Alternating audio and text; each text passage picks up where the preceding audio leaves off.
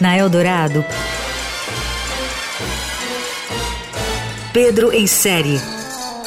Tudo sobre séries, filmes e outros enlatados. Com Pedro Venceslau. Sem amor, sem poder, sem grana, sem glória, sem nome na história. Povo na rua, crise econômica, corrupção disseminada na classe política e planos econômicos desastrosos. Eis que um líder idealista surge para agitar as massas e mudar tudo isso que está aí. Esse era o clima no reino de Avilã, que no emblemático ano de 1989 foi o cenário da novela Que Rei Sou Eu, que agora está inteira disponível na Globoplay. Depois do longo e tenebroso inverno da ditadura, o Brasil se preparava naquele ano para voltar a votar para presidente. A novela, que é um dos maiores sucessos da história da Globo, acabou incendiando o sentimento de mudança e tornou-se um símbolo. Que Rei Sou Eu é uma superprodução de época que segue atual e merece ser revisitada. E que país enorme é esse aqui, mestre? Esse é um país que está sendo colonizado pelos portugueses.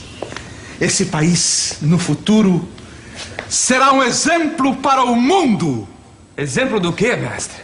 de corrupção e vagabundagem. No imaginário reino de Avilã, o povo convive com governantes corruptos, sucessivos planos econômicos, moeda desvalorizada e altos impostos.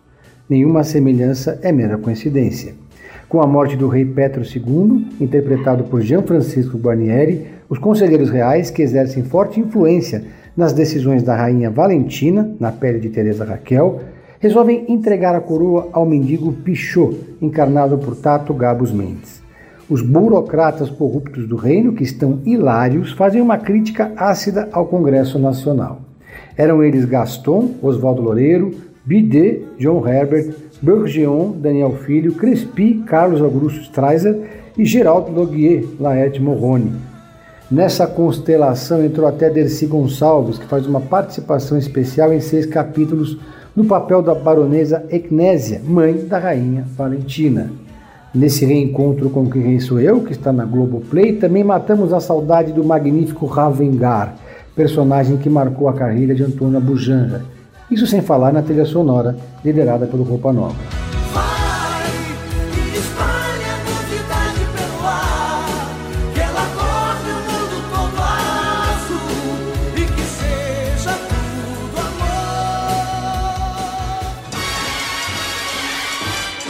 Você ouviu Pedro em série. Tudo sobre séries, filmes e outros enlatados com Pedro Venceslau.